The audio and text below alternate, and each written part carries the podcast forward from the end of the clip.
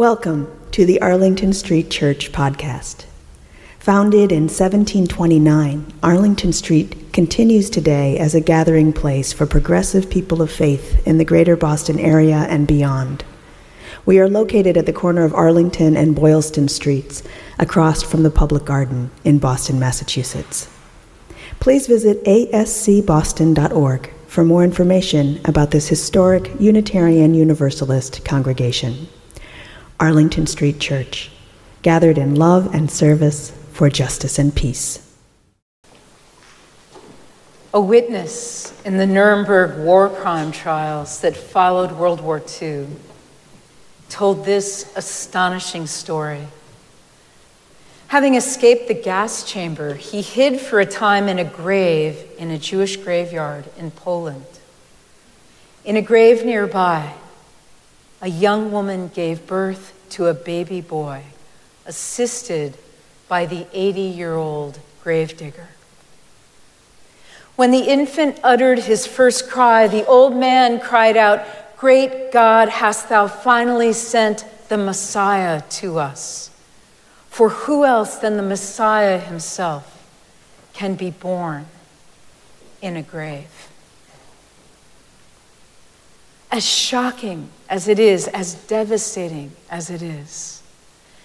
The birth of a baby in these unimaginable circumstances, born alive against all odds, born to the least of these, is an invitation to entertain the possibility of the holy. This morning, let's reflect on the power of seeing the holy in the unholy, or more excessively, on seeing the sacred in the ordinary. Thumbing through my old copy of Russian author Ivan Sergeyevich Turgenev's Dreams, Tales, and Prose Poems, I saw that I had marked this passage. A boy is standing in the midst of the congregation in a small wooden church when a man comes up from behind and stands next to him. Gazing up, the boy believes the man to be Jesus. What sort of Christ is this? I wondered. A face like everyone's, a face like all men's faces. Such an ordinary, ordinary man. It can't be but I hardly turned my eyes away from this ordinary man when I felt again that it really was none other than Jesus standing beside me. And suddenly I realized that just such a face, a face like all men's faces, is the face of Christ. Our faith tradition rests on the affirmation of the worth and dignity of every human being.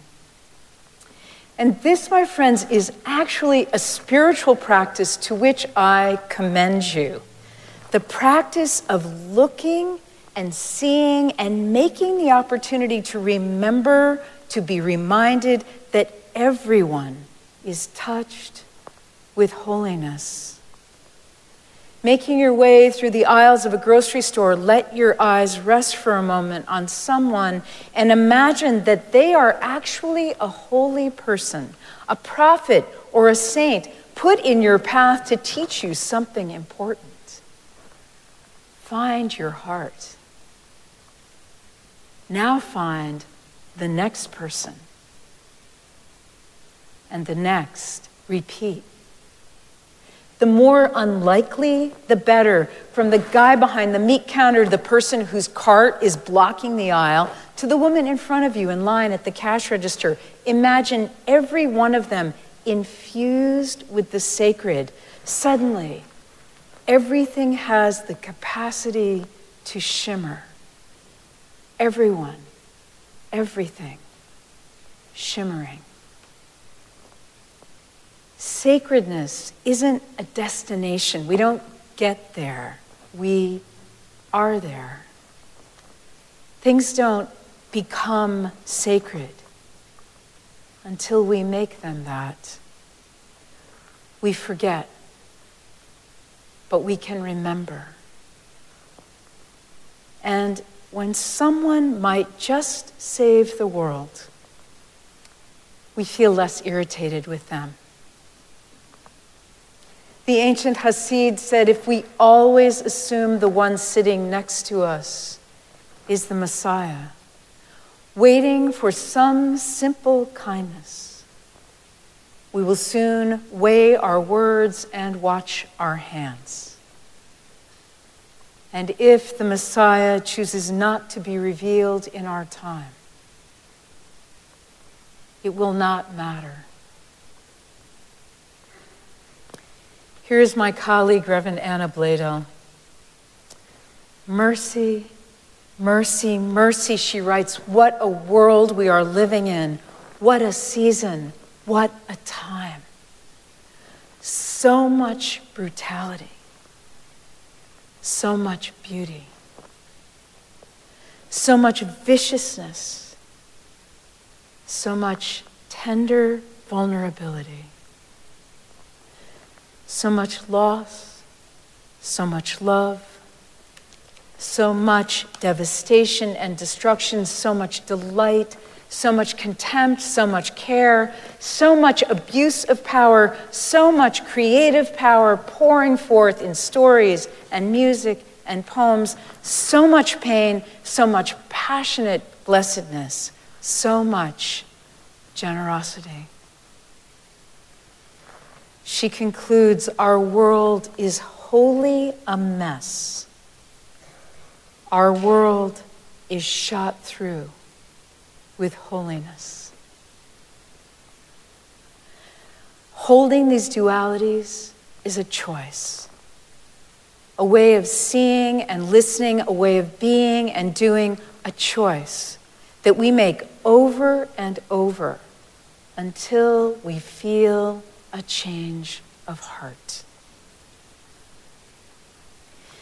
In his ordination to the Catholic priesthood, American Bishop Fulton Sheen made a vow to keep a holy hour every day, every day of his life, and encouraged everyone to do the same a holy hour every day, or at least once a week.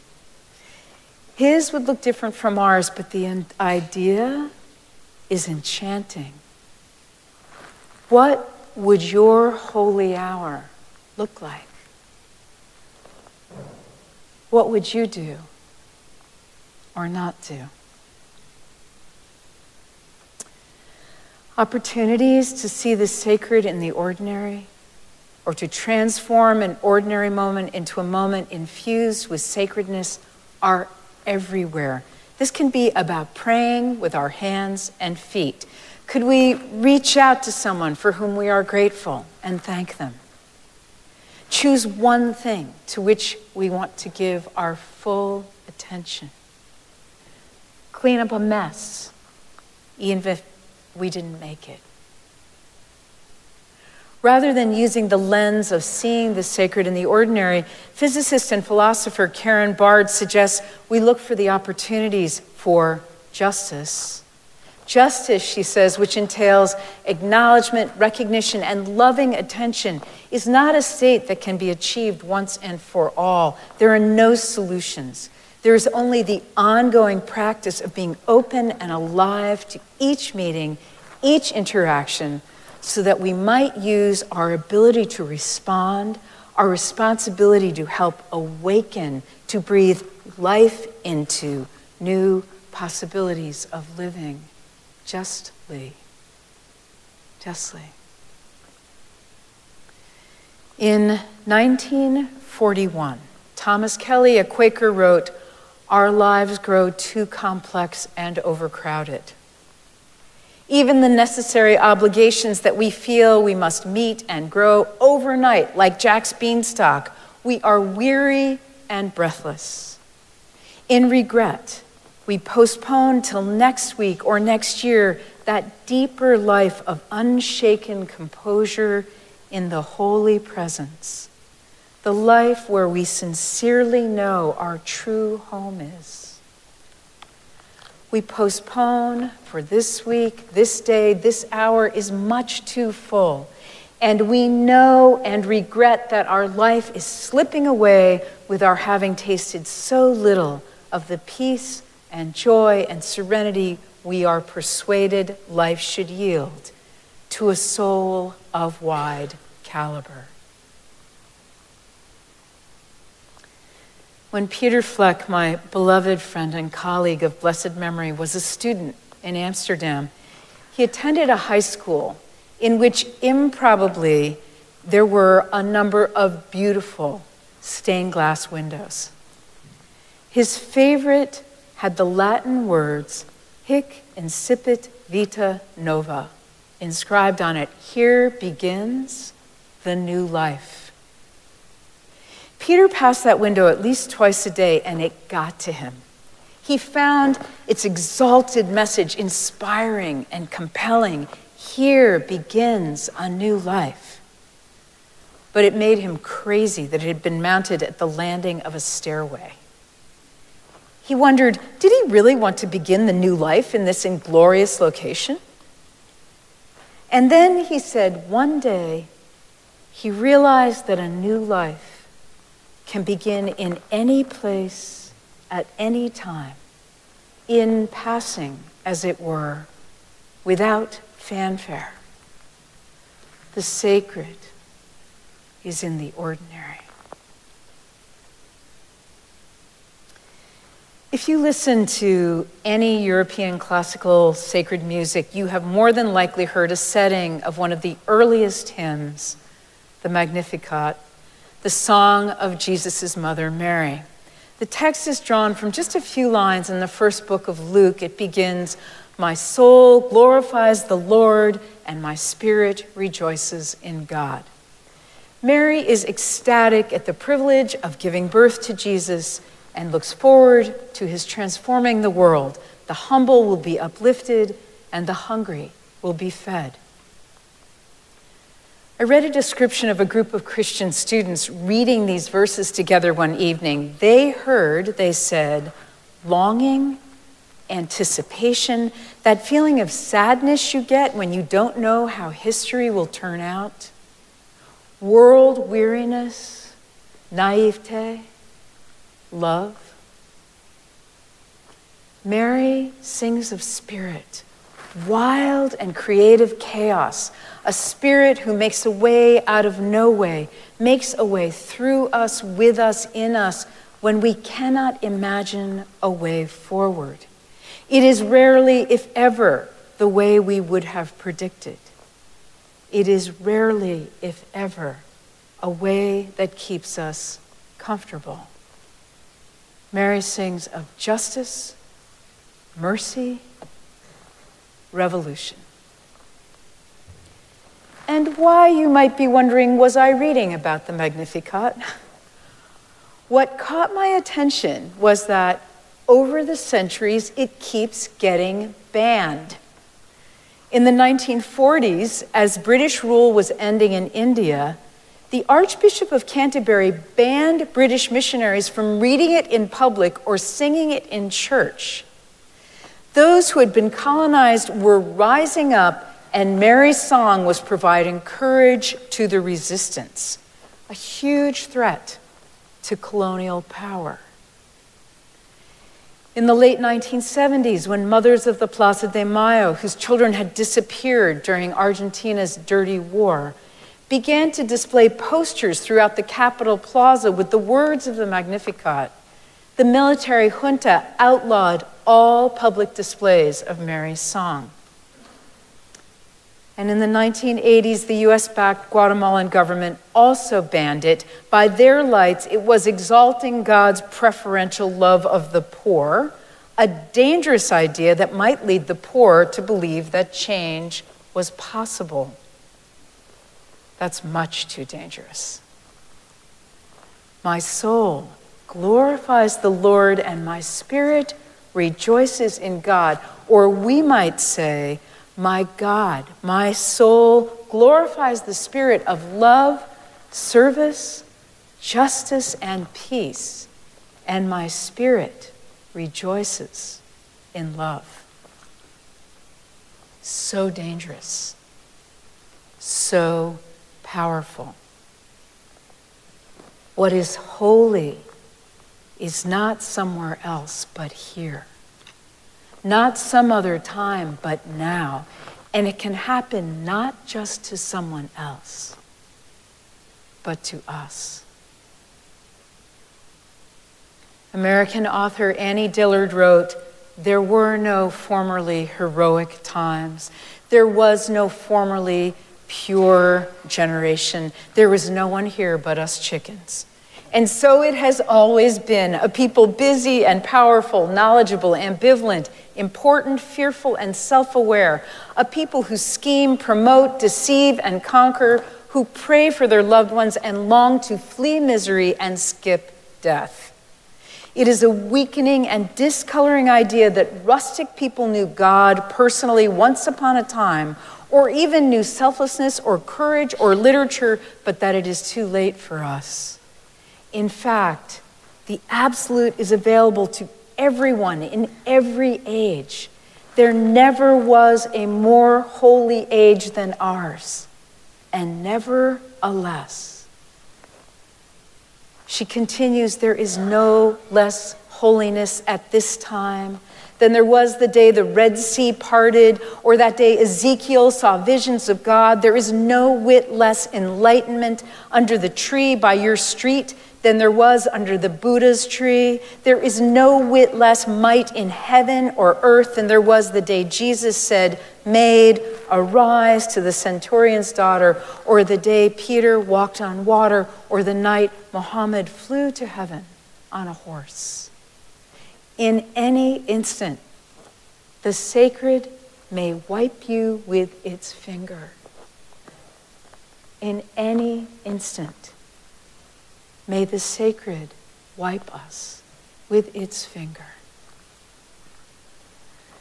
Beloved spiritual companions, our world is wholly a mess. Our world is shot through with holiness.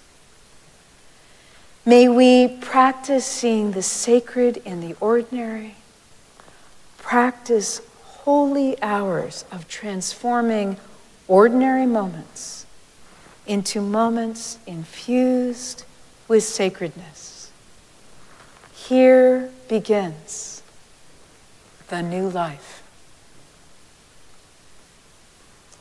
Amen.